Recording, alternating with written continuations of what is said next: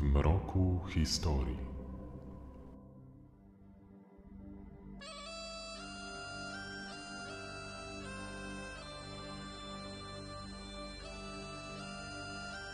Pod koniec siedemnastego wieku w Szkocji doszło do jednego z najtragiczniejszych wydarzeń w nowożytnej historii tego kraju. Wskutek intryg i spisku członkowie klanu MacDonaldów w ciągu jednego dnia zostali podstępnie wymordowani na rozkaz samego króla Anglii i Szkocji. Oprawców gorliwie wspierali Campbellowie, inny szkocki klan, który za wszelką cenę starał się pozbyć swoich znienawidzonych sąsiadów. Za wspieranie Jakobitów, za marzenia o niepodległej Szkocji i za miłość do własnej ojczyzny, MacDonaldowie zapłacili najwyższą cenę. Masakra dokonana trzynastego lutego tysiąc sześćset dziewięćdziesiątego drugiego roku przeszła do szkockiej historii jako rzeź w Glencoe. Przyjęci z honorami goście bez skrupułów wykorzystali hojność swoich gospodarzy. Przez dziesięć dni jedli, pili i dobrze się bawili. Udawali najlepszych przyjaciół. Tylko po to, aby pewnego ranka z zimną krwią wymordować jedną trzecią mieszkańców wioski. Kilkadziesiąt osób zostało zabitych przez połączone oddziały Anglików i Szkotów, które dla nikogo nie miały litości. Nie oszczędzono nawet starców, kobiet i dzieci. Ci, którym udało się uciec z wioski, umierali później z zimna, głodu i wyczerpania. I choć wydarzenia te odbiły się głośnym echem w ówczesnej Europie, ludzie odpowiedzialni za dokonanie rzezi w Glencoe nigdy nie ponieśli jakiejkolwiek odpowiedzialności. Oto historia szkockiej zbrodni bez kary, kiedy rękę na Szkota podniósł inny Szkot.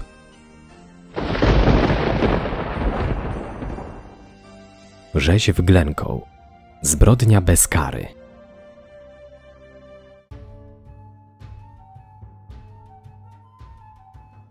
szóstego lutego tysiąc sześćset osiemdziesiątego piątego roku zmarł król Anglii i Szkocji Karol drugi. Po nim na angielski tron wstąpił jego brat, wyznający wiarę katolicką Jakub Stuart, młodszy syn angielskiego króla Karola pierwszego oraz Henrietty Marii Bourbon, córki Henryka czwartego, króla Francji. Nowy król dla Anglików był Jakubem drugim, dla Szkotów Jakubem siódmym. Objęcie przez niego tronu odbyło się bez większych komplikacji. Jego sukcesji nie sprzeciwił się nawet kościół anglikański. Mimo to jego panowanie w Anglii było negatywnie odbierane z powodów religijnych. Anglikanie obawiali się, że Jakub drugi przywróci w ich kraju katolicyzm jako religię państwową. Nad angielską szlachtą pojawiło się widmo zwrotu kościelnych dóbr, które wcześniej zostały skonfiskowane katolickim klasztorom przez Henryka ósmego Tudora, a przecież nikt nie chciał oddawać przejętych majątków. Jakub drugi zaczął rządzić w sposób absolutny, przy czym jawnie faworyzował wyznawców swojej religii. To nie podobało się wiernym kościoła anglikańskiego. Król ogłosił też amnestię dla katolików, a w kościele królewskim zaczęto odprawiać katolickie nabożeństwa. Najważniejsze stanowiska w państwie otrzymywali katolicy, a nuncjusz papieski stał się bardzo częstym gościem Jakuba drugiego. Zmiany odbiły się nawet na szkolnictwie. Uniwersytety w Oksfordzie i Cambridge zaczęły być poddawane coraz większym naciskom. Król chciał, aby ułatwiły one dostęp do swoich uczelni katolikom. Na powód do buntu przeciwko królowi nie trzeba było długo czekać. dziesiątego czerwca tysiąc sześćset osiemdziesiątego ósmego roku przyszedł na świat jego syn, Jakub Franciszek Edward Stuart. Jego matką była druga żona Jakuba drugiego, Maria Beatrice z Modeny. Aby utrwalić katolicyzm w Anglii, chłopiec od najmłodszych lat miał być wychowany w wierze swojego ojca. W przeciwieństwie do dwóch córek króla z poprzedniego małżeństwa, Marii i Anny, które były protestantkami. Do tej pory główną pretendentką do angielskiego tronu była najstarsza córka króla, Maria druga Stuart, gorliwa protestantka popierana przez opozycję. W tej sytuacji torysi i wigowie, czyli dwa przeciwne sobie ugrupowania polityczne, porozumieli się ze sobą. Postanowili działać wspólnie, aby bronić wolności oraz angielskiego dziedzictwa. O pomoc zwrócili się do męża Marii, Wilhelma Orańskiego. Pod koniec czerwca tysiąc sześćset osiemdziesiątego ósmego roku wysłali list do Wilhelma z prośbą o przybycie i obalenie króla Jakuba drugiego. Wkrótce wierność księciu orańskiemu przysięgli również wyżsi oficerowie armii i angielskiej floty. Przebywający w Hadze Wilhelm Orański był gotowy i chętny do pomocy. dziesiątego października tysiąc sześćset osiemdziesiątego ósmego roku wydał deklarację, w której ogłosił zamiar przybycia ze swoją holenderską armią do udręczonej Anglii. Zamierzał bronić nie tylko wiary protestanckiej, ale także wolności i parlamentu. Cztery tygodnie później, wraz z piętnastotysięcznym oddziałem żołnierzy, Wilhelm stanął na angielskiej ziemi. W ciągu następnego miesiąca na jego stronę przeszła angielska armia. Po niej wierność wybawcy przysięgli również urzędnicy oraz hierarchowie kościoła anglikańskiego. Nawet Anna, młodsza córka Jakuba drugiego, wystąpiła przeciwko ojcu.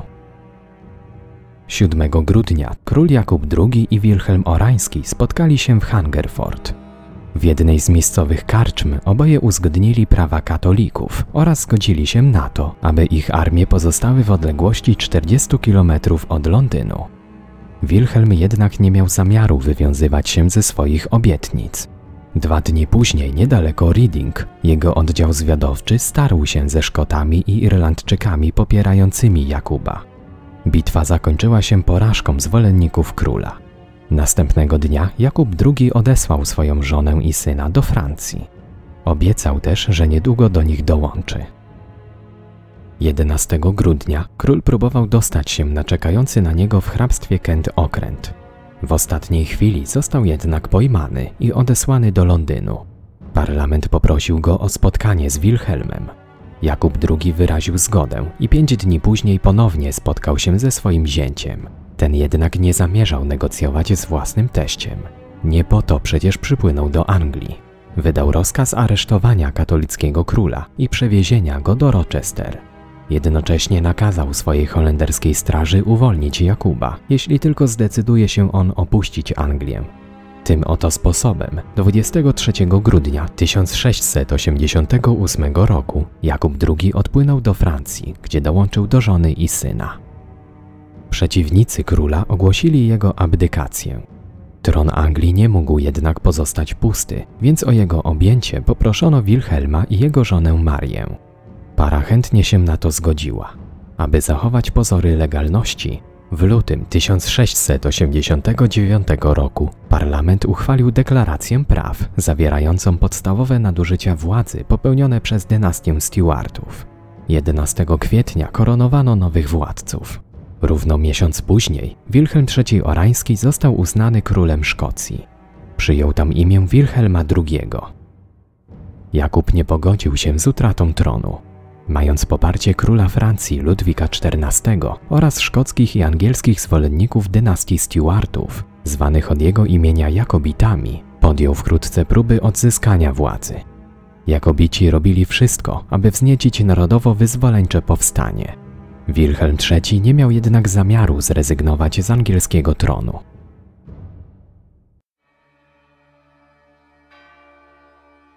Prawie wszystkie klany szkockich górali z północnych wyżyn popierały prawowitą szkocką dynastię Stuartów. Były także główną grupą oporu przeciwko znienawidzonym sąsiadom z południa. Wyjątek wśród nich stanowił jedynie klan Campbellów z Argyle.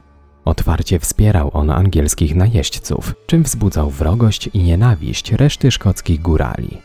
Korzystając z pomocy Anglików, Campbellowie zbrojnie podbijali ziemię innych klanów, umacniając w ten sposób swoje zdobycze terytorialne w Szkocji. W kwietniu tysiąc sześćset osiemdziesiątego dziewiątego roku John Graham, wicehrabia Dundee, w imieniu króla Jakuba drugiego zebrał szkocką armię, a następnie ogłosił rozpoczęcie powstania przeciwko Anglii. Początkowo wszystko przebiegało po myśli Szkotów, którzy dwudziestego siódmego lipca pokonali armię Wilhelma trzeciego w bitwie na przełęczy Kilikranki. W walce zginął jednak przywódca Jakobitów. Śmierć wicehrabiego Dundee znacząco obniżyła morale jego armii, która miesiąc później została pokonana w bitwie pod Dunkeld. Kolejna przegrana bitwa, stoczona pierwszego maja tysiąc sześćset dziewięćdziesiątego roku pod Cromdale, zwiastowała już nieuchronny koniec powstania Jakobitów w Szkocji. Decydującym starciem, które doprowadziło do definitywnego upadku Jakobitów, była klęska poniesiona jedenastego lipca w bitwie nad Boyne w Irlandii. Po tej porażce Szkoci już się nie podnieśli, a ich kraj został przez Anglików spacyfikowany. Mimo to nastroje wśród przedstawicieli klanów wyżynnych były bardzo bojowe. Wilhelm trzeci zdawał sobie sprawę, że w każdej chwili może wybuchnąć nowe powstanie. Angielscy żołnierze byli stale obecni w Szkocji, gdzie mieli pilnować porządku i dusić w zarodku wszelkie narodowościowe zrywy. To przynosiło pożądany dla Anglików skutek, ale Wilhelm potrzebował tych żołnierzy także do prowadzenia swojej wojny z Francją. Wycofanie angielskiej armii z tak zapalnego regionu było zbyt ryzykowne i z oczywistych względów nie wchodziło nawet w grę.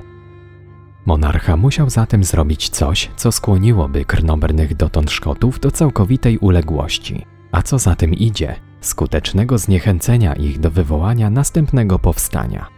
Już rok wcześniej, popierający Anglików szkocki sekretarz stanu, Sir John Dalrymple, obiecał wszystkim szkockim klanom łączną kwotę dwunastu tysięcy funtów za złożenie przysięgi wierności królowi Anglii. Jednak proponowana łapówka nie skusiła dumnych górali. Zdarzały się co prawda pojedyncze przypadki przechodzenia Szkotów na stronę Wilhelma trzeciego, należały one jednak do rzadkości. Nieudana próba przekupienia szkockich klanów zrodziła nowy pomysł. dwudziestego szóstego sierpnia tysiąc sześćset dziewięćdziesiątego pierwszego roku król Anglii i Szkocji wydał proklamację, w której wszyscy zwolennicy Jakuba drugiego zostali nazwani zdrajcami. Wspaniałomyślny monarcha dał jednak Jakobitom szansę odkupienia swoich win.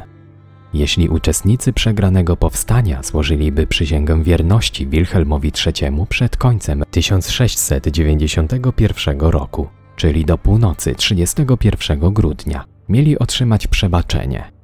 Przysięgę taką w imieniu swoich ludzi mieli złożyć przedstawiciele gałęzi wszystkich szkockich klanów. Ci, którzy odmówią, mieli być potraktowani jak przestępcy i odpowiedzieć za zdradę króla i Anglii. A kara za zdradę mogła być tylko jedna – śmierć. Początkowy opór szkockich klanów szybko ustąpił miejsca strachowi przed nieuchronnością kary. Na początku października tysiąc sześćset dziewięćdziesiątego pierwszego roku Szkoci poprosili przebywającego we Francji Jakuba o zgodę na podpisanie przysięgi wierności. Zastrzegli jednak, że jeśli będzie on w stanie dokonać zbrojnej interwencji przed upływem wyznaczonego terminu, staną u jego boku. Odmawiając złożenia przysięgi i tak skazywaliby samych siebie na śmierć, a jeśli już mieli umrzeć, woleliby zginąć w walce z Anglikami. Były szkocki król doskonale zdawał sobie sprawę z tego, że nie jest w stanie rozpocząć nowego powstania przeciwko Anglikom.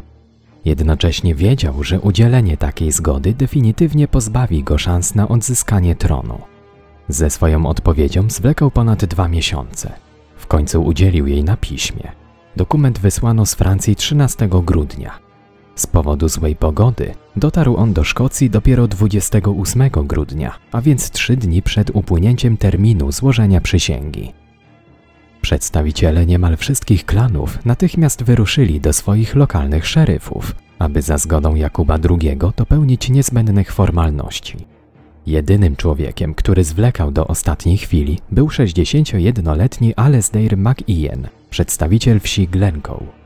Jej mieszkańcy tworzyli niewielką gałąź klanu MacDonaldów, jednego z największych i najstarszych szkockich klanów. Początkowo nie miał najmniejszego zamiaru przysięgać czegokolwiek znienawidzonym Anglikom. Jednak ostatecznie nawet on zmienił zdanie. W trosce o dobro swojej rodziny oraz pozostałych mieszkańców wioski wyruszył do miasta Fort William, aby spełnić ten przykry dla Szkotów obowiązek. Gdy trzydziestego grudnia dotarł na miejsce, okazało się, że przyszedł na próżno. Angielski dowódca garnizonu, pułkownik Hill, nie będąc szeryfem, nie posiadał specjalnych uprawnień pozwalających mu na odebranie od Szkota przysięgi wierności. Polecił więc MacIanowi udać się do szeryfa hrabstwa Argyle, Sir Colina Campbella. Wiedząc, że Szkot nie zdąży przybyć do niego na czas, pułkownik Hill sporządził specjalny dokument. Poświadczał on, że MacIan z Glencoe przybył na czas, aby złożyć przysięgę, jednak dowódca garnizonu nie mógł jej przyjąć. Prosił on również szeryfa, aby ten przyjął przysięgę i traktował ją jako deklarację złożoną w terminie. Przy okazji pismo dawało Szkotowi gwarancję, że w trakcie marszu, już po północy trzydziestego pierwszego grudnia, nie zostanie zatrzymany i oskarżony o zdradę. Nie czekając ani chwili, MacIan udał się we wskazane miejsce. Kilka dni i nocy szedł przez zaśnieżone góry. Po drodze nie zatrzymał się nawet na odpoczynek w swoim domu, mimo że przechodził obok niego w odległości kilkuset metrów. Z powodu bardzo złych warunków pogodowych do szeryfa hrabstwa Argyle przybył dopiero trzeciego stycznia późnym wieczorem. Na miejsce dotarł zmęczony, zmarznięty i głodny. Szeryf był jednak nieobecny. Zjawił się dopiero szóstego stycznia i pomimo przeczytania dokumentu od pułkownika Hilla zapowiedział, że przysięgi wierności od Szkota nie przyjmie. MacIan znał nazwisko szeryfa i wiedział, że był on spokrewniony z bogatym i przychylnym Anglikom klanem Campbellów, z którym biedny klan MacDonaldów od dawna był mocno skonfliktowany. A mimo to zaskoczony MacIan nie spodziewał się takiej reakcji szeryfa. Jego odmowa oznaczała wyrok śmierci dla mieszkańców Glencoe.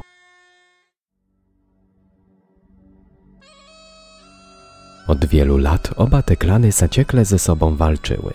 Uparcie opowiadający się za królem Jakubem MacDonaldowie byli przeszkodą dla Campbellów w realizacji ich planu zjednoczenia Szkocji pod przewodnictwem angielskiego króla. Jedni nazywali drugich zdrajcami Szkocji i właśnie ten lokalny konflikt spowodował, że szeryf nie chciał przyjąć od przybysza z Glencoe przysięgi wierności królowi Wilhelmowi trzeciemu. Dopiero błagania i łzy MacIana zmieniły postawę Sir Colina Campbella. Z wyraźną niechęcią szeryf w końcu zastosował się do dokumentu przedstawionego mu przez Szkota i przysięgę wierności przyjął. MacIan po krótkim odpoczynku wyruszył w drogę powrotną do Glencoe. Nie był z siebie dumny, ale wierzył, że nie miał innego wyjścia i że złożoną przysięgą zapewnił bezpieczeństwo całemu swojemu klanowi. Nie wiedział jeszcze wówczas, jak bardzo się mylił. Zaraz po odejściu MacIana szeryf listownie poinformował szkockiego sekretarza stanu, Sir Johna Dalrymple, o zaistniałej sytuacji. Dowiedzieli się o tym również Campbellowie, którzy postanowili wykorzystać spóźnienie przedstawiciela klanu MacDonaldów z Glencoe do własnych celów. Jeszcze tej samej nocy w głowie Sir Johna Campbella, hrabiego Breadalbane, zrodził się okrutny plan, który szybko wprowadzono w życie. Hrabia Breadalbane postanowił zataić przed Wilhelmem trzecim fakt złożenia przysięgi przez klan MacDonaldów. Pomógł mu w tym sekretarz stanu, który okłamał króla, informując go o odmowie złożenia przysięgi przez klan z Glencoe. Wkrótce mieszkańcy niewielkiej wsi oskarżeni zostali o zdradę króla. Rozkaz ukarania buntowników, napisany odręcznie przez sekretarza stanu, miał zostać dostarczony królowi w ciągu kilku następnych dni. Campbellowie z pomocą Anglików postanowili raz na zawsze pozbyć się znienawidzonych przez siebie MacDonaldów z Glencoe.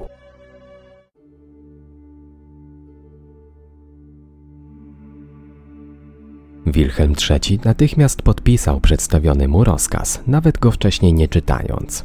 szesnastego stycznia tysiąc sześćset dziewięćdziesiątego drugiego roku dokument wysłano do kapitana Drummonda. Pismo zawierało dodatkową informację, że król Anglii niechętnie godzi się na taki rozlew krwi i skłonny byłby nawet okazać swoje miłosierdzie. Jednak przypadek klanu wioski Glencoe musi zostać potraktowany przez innych zbuntowanych Szkotów jako ostrzeżenie oraz dowód na nieuchronność kary w przypadku oskarżenia kogokolwiek o zdradę króla i Anglii. drugiego lutego tysiąc sześćset dziewięćdziesiątego drugiego roku drugi Regiment Piechoty z hrabstwa Argyle, złożony ze stu dwudziestu żołnierzy pod dowództwem kapitana Roberta Campbella, wyruszył do zbuntowanej wioski. Zbliżając się do niej, kapitan spotkał Johna MacIana, najstarszego syna przedstawiciela klanu z Glencoe. Johna zaniepokoiła obecność tak wielu żołnierzy. Kapitan Campbell wyjaśnił mu, że jego regiment przyjechał z pokojowymi zamiarami. Mieli jedynie dopilnować wprowadzenia w życie nowego podatku, nałożonego na klany przez szkocki parlament już dwa lata wcześniej. Zamierzali to uczynić w przyjacielskiej atmosferze. Dowódca pokazał mu specjalnie sporządzony dokument, mający uwiarygodnić jego słowa, czym uspokoił Johna. Żołnierze zostali odprowadzeni do wioski, a na miejscu serdecznie przyjęci przez jej mieszkańców. Przez dziesięć kolejnych dni wszyscy razem bawili się, pili i ucztowali, zgodnie z zasadami słynnej szkockiej gościnności. Nikogo wówczas nie zaniepokoił nawet fakt, że kapitan Campbell ani razu nie zawitał do domu młodszego syna Alasdaira MacIana, Aleksandra, którego żona była siostrzenicą kapitana. Warto przy okazji wspomnieć, że kobieta ta była także rodzoną siostrą legendarnego Rob Roya, czyli Roberta MacGregora, zbójnika i banity, nazywanego dziś szkockim Robin Hoodem. Późnym popołudniem, dwunastego lutego tysiąc sześćset dziewięćdziesiątego drugiego roku, do Glencoe przyjechał major Robert Duncanson. Przywiózł ze sobą dwa ważne dokumenty, które jeszcze tego samego dnia wręczył kapitanowi Campbellowi. Jednym z dokumentów był rozkaz dokonania egzekucji na mieszkańcach Glencoe, która miała rozpocząć się następnego dnia o godzinie piątej rano. Drugim był list napisany przez szkockiego sekretarza stanu, Sir Johna Dalrymple. Cieszę się, że Glencoe nie przybyło w wyznaczonym terminie. Mam nadzieję, że to, co ma się tam dokonać, stanie się jak najwcześniej, zanim wszyscy będą w stanie się zjednoczyć. Myślę, że kradzież ich bydła i spalenie ich domów jest konieczne, aby ukarać tych zdeprawowanych, bezprawnych ludzi. Wierzę głęboko, że będzie Pan usatysfakcjonowany z wielkiej korzyści dla całej Anglii, jaką niesie wycięcie tego bandyckiego klanu. Musi to być jednak zrobione zarówno po cichu, jak i w największym sekrecie. Inaczej reszta tych bandytów gotowa będzie dokonać zwrotu przeciwko nam, tak za swoich ludzi, jak i za swoje bydło. Proszę więc nie kłopotać naszego króla jeńcami. Jego wysokość ich nie potrzebuje. Modlę się za to, żeby cała sprawa w Glencoe została rozwiązana szybko i w tajemnicy. Tak, aby wytępić to gniazdo zbójów, którzy angielskie prawo zhańbili. Zwłaszcza, że teraz jest do tego najlepszy czas, siła i sposobność. Trzeba im pokazać, że królewska sprawiedliwość jest równie widoczna jak łaska jego wysokości okazywana ludziom mu wiernym. Major Duncanson, Szkot od wielu lat opowiadający się po stronie Campbellów, powiadomił kapitana, że on sam przybędzie z żołnierzami o piątej rano, aby przyłączyć się do niego i pomóc mu w wykonaniu rozkazu króla. W tym samym czasie do wioski zbliżały się już dwa kolejne oddziały. Jeden pod dowództwem sierżanta Barkera, drugim dowodził kapitan Drummond. Nastała głęboka i mroźna noc. Kapitan Campbell wrócił do swojego pokoju z rozkazem w dłoni. Kiedy szykował się do snu, niespodziewanie odwiedził go syn przywódcy klanu, John MacIan. Życzył mu dobrej nocy oraz zaprosił na uroczystą pożegnalną kolację, która miała odbyć się następnego dnia. Kapitan z uśmiechem na ustach podziękował, a zaproszenie przyjął. Chwilę później nieświadoma niczego wieś Glencoe zapadła w głęboki sen. Ten ostatni raz. Wracający do swojej chaty John usłyszał w oddali niepokojące odgłosy. Postanowił pójść w ich stronę, aby sprawdzić, co je powodowało. Tuż za wioską natknął się na żołnierzy kapitana Campbella. Sprawiali wrażenie, jakby gorączkowo się do czegoś przygotowywali. Zapytany o dziwne ruchy regimentu, dowódca powiedział Johnowi, że właśnie otrzymał rozkaz wymarszu na północ. Odpowiedź ta wystarczyła, aby uspokoić zaniepokojonego Szkota, który szybko wrócił do swojego łóżka. Kilkanaście minut przed godziną piątą ze snu wyrwał go jego syn. Przestraszony chłopiec oznajmił mu, że w wiosce dzieje się coś złego. John zerwał się z łóżka i wyjrzał przez okno. Było ciemno, ale w świetle płonących pochodni dostrzegł żołnierzy. Tych samych, których spotkał kilka godzin wcześniej. Już wiedział, że oddział nie miał najmniejszego zamiaru wymaszerować na północ. Z niepokojem patrzył, jak dwudziestu uzbrojonych w muszkiety żołnierzy zajmowało swoje pozycje przed jego chatą. Nie zastanawiając się ani chwili, John ubrał się i uciekł tylnym wyjściem. Niezauważony przez nikogo, pobiegł w stronę najbliższego wzgórza. Wkrótce dołączył do niego jego brat Aleksander. Bracia w milczeniu obserwowali, jak ledwo dostrzegalni w nocnych ciemnościach żołnierze okrążyli całe Glencoe. Następnie na rozkaz swojego dowódcy obstawili wejścia do każdej z chat. W tym momencie MacIanowie zdali sobie sprawę z tego, że dla mieszkańców wioski nie było już ratunku.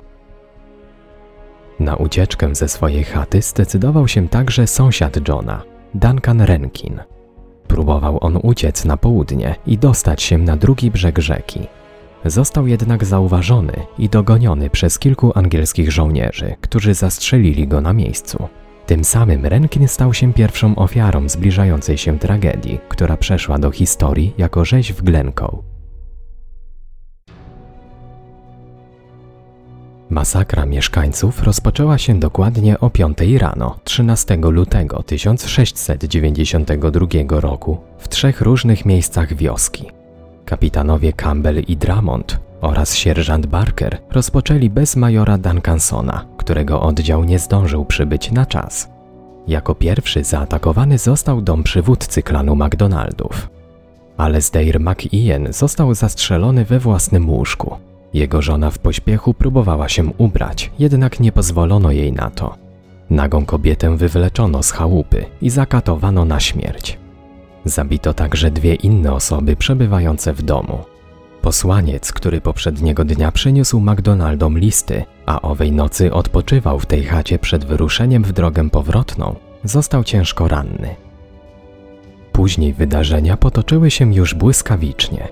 Trzech dowódców wykonało swój rozkaz z nadzwyczajną gorliwością i brutalnością. Żołnierze kapitana Drummonda schwytali dziewięć osób, które związano, a następnie zastrzelono. Jednej osobie udało się jednak przeżyć egzekucję. Kilkunastoletni młodzieniec złapał za nogi przechodzącego obok kapitana Campbella i zaczął go błagać o litość. Niewzruszony Drummond podszedł i dobił chłopca, przebijając go sztyletem. Nie próżnował również oddział sierżanta Barkera, który dokonał egzekucji na kolejnych dziewięciu osobach. We wszystkich chatach ludzie byli brutalnie wyciągani z własnych łóżek, rozbierani do naga i wypędzani na mróz. Część ofiar zabijano od razu, innych bito do nieprzytomności. Mordowano w dzikim szale, nie zwracając uwagi ani na wiek ofiar, ani na ich płeć. Mężczyźni będący zdolni do walki próbowali jeszcze ostatkiem sił odeprzeć atak, chwytając to, co tylko mieli pod ręką. Na niewiele się to jednak zdało. Wyrwane ze snu zaskoczone ofiary nie miały żadnych szans z uzbrojonymi po zęby zawodowymi żołnierzami. Po wyprowadzeniu przez żołnierzy bydła z zagród, Glencoe zostało podpalone. Osoby starsze, które nie potrafiły uciec o własnych siłach, spłonęły żywcem we własnych chatach. Matki z dziećmi na rękach, którym udało się wydostać z płomieni, zostały pośpiesznie ewakuowane z wioski przez mężczyzn i skierowane w stronę wzgórz. Gdy znaczna część żołnierzy zajęła się rozdzielaniem między siebie ocalałego dobytku mieszkańców Glencoe, a dym pożaru zaczął utrudniać widoczność, bracia MacIanowie wyszli z ukrycia i zaczęli pomagać innym w opuszczeniu miejsca rzezi. Ucieczkę mieszkańców umożliwiło w dużym stopniu spóźnienie majora Duncansona. Zatrzymała go zła pogoda, a na miejsce przybył on dopiero około godziny jedenastej. Gdyby jego oddział składający się z dwustu żołnierzy dotarł na czas, ludzie mieliby znacznie mniejsze szanse na wydostanie się z Glencoe. Ich ucieczkę ułatwiło także to, że wielu żołnierzy bardziej skupiło się na grabieżach dobytku niż na wykonaniu rozkazu. Jednak nawet ci, którym udało się przeżyć rzeź w wiosce, wciąż byli w wielkim niebezpieczeństwie. Ludzie z Glencoe uciekali boso, często będąc niemal nago. Wyrwani z głębokiego snu, nie mieli czasu na ubranie się i jakiekolwiek przygotowanie do wędrówki w kierunku pobliskiego wzgórza. Siarczysty mróz już po kilkunastu minutach zaczął zbierać swoje mordercze żniwo. Uciekinierzy mieli przed sobą kilkukilometrowy marsz śmierci. Pierwsze zaczęły ginąć osoby chore i słabe, w tym małe dzieci. Przerażenie, zmęczenie, a przede wszystkim mróz. To sprawiało, że ludzie przedzierający się przez zasypaną śniegiem drogę upadali i już nie byli w stanie się podnieść. Śmierć zabierała ich w ciszy, jednego po drugim. Spośród dwustu pięćdziesięciu mieszkańców Glencoe śmierć na miejscu poniosło trzydzieści siedem osób. Zostali zabici przez członków wrogiego MacDonaldom klanu Campbellów oraz wspierających ich angielskich żołnierzy. Osoby, które pomimo odniesionych ran przeżyły rzeź, zmarły w ciągu kilku następnych dni. Przyczyną ich śmierci były rozległe poparzenia oraz obrażenia odniesione wskutek brutalnego pobicia. Kolejnych czterdziestu członków klanu swoje życie straciło w trakcie morderczego marszu na zaśnieżone wzgórze. Szkoccy historycy szacują, że w wyniku rzezi życie straciła co najmniej jedna trzecia populacji wsi Glencoe. Nie można dziś jednak ustalić dokładnej liczby ofiar, a niektóre źródła twierdzą, że śmierć mogła ponieść nawet połowa wioski. Choć Anglicy bardzo się starali, nie udało się im zachować całej akcji w tajemnicy. Rozkaz wykonania egzekucji został odnaleziony w Edynburgu, a następnie przemycony do Francji. dwunastego kwietnia tysiąc sześćset dziewięćdziesiątego drugiego roku dokument opublikowano w paryskiej prasie. Nagłośnienie wydarzeń z Glencoe doprowadziło do otwartej krytyki wystosowanej przez szkocki rząd względem Anglików. Jednak w liście skierowanym do Wilhelma trzeciego nie było nawet śladu jakichkolwiek wyrazów współczucia dla samych ofiar. MacDonaldowie z Glencoe, pomimo swojej tragedii, nadal byli uważani przez Szkotów z nizin za zdrajców króla Anglii. Sir Thomas Livingstone, szkocki oficer wojskowy w służbie angielskiego monarchy, w swoim liście do Sir Williama Hamiltona, hrabiego Selkirk, napisał: To nie jest tak, że ktokolwiek z nas myśli, iż owe bandyckie i złodziejskie plemię nie zasługiwało na zagładę, bo uczyniono to ze wszech miar słusznie. Chodzi tylko o to, że Szkotów poćwiartowali Szkoci i właśnie to wywołało aż tak wielki hałas. Rok później powołano nawet w Szkocji specjalną komisję, która miała ustalić, czy sposób wykonania wyroku śmierci na MacDonaldów z Glencoe nie był zbyt brutalny i czy we wsi nie doszło przypadkiem do przekroczenia ram tego rozkazu. Nigdy natomiast nie badano, czy wyrok śmierci został wydany słusznie. Jakobici nazwali ten tragiczny poranek rzezią w zaufaniu. W taki właśnie sposób określili doprowadzenie do pogromu tuż po tym, gdy oprawcy zdobyli zaufanie swoich przyszłych ofiar. Napisali też list do króla Wilhelma trzeciego z prośbą o surowe ukaranie sprawców tego haniebnego ataku. Angielski monarcha nie miał jednak zamiaru nikogo karać. Zdecydował się jedynie dla zachowania pozorów sprawiedliwości i ucieszenia Jakobitów aresztować pomysłodawcę rzezi w Glencoe. Sir John Campbell, hrabia Breadalbane, został na rozkaz króla uwięziony na zamku w Edynburgu. Jednak już po kilku dniach odzyskał wolność. Oczyszczono go również ze wszystkich zarzutów. Członek Rady Królewskiej i szkocki sekretarz stanu Sir John Dalrymple, który najpierw zataił przed królem fakt złożenia przysięgi wierności przez MacDonaldów, a potem własnoręcznie napisał rozkaz nakazujący wykonanie wyroku śmierci za zdradę, stracił swoje stanowisko w roku tysiąc sześćset dziewięćdziesiątym piątym. Po pięciu latach powrócił jednak do władzy. Natomiast kapitan Robert Campbell nie tylko nie poniósł żadnej odpowiedzialności, ale został nawet awansowany na stopień majora.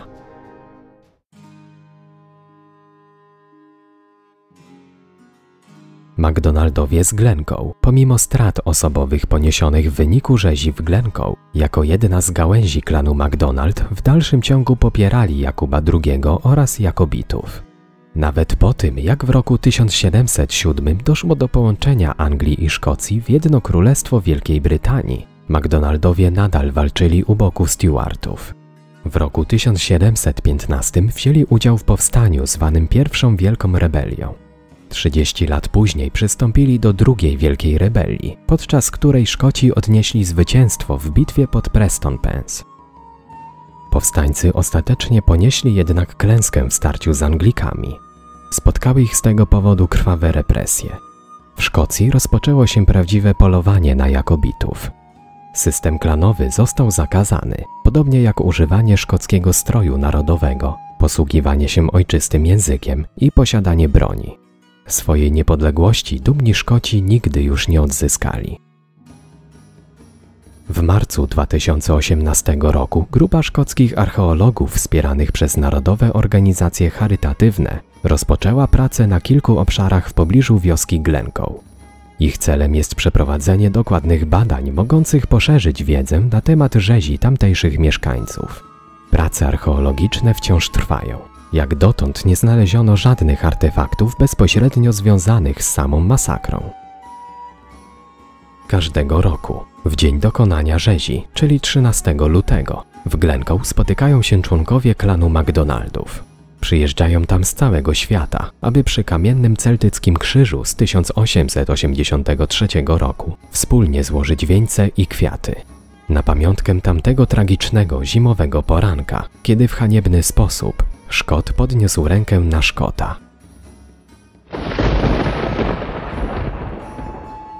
Tekst i realizacja Łukasz Włodarski. Czytał Hubert Pawlak. Podcast W mroku historii dostępny jest w serwisie YouTube oraz Spotify.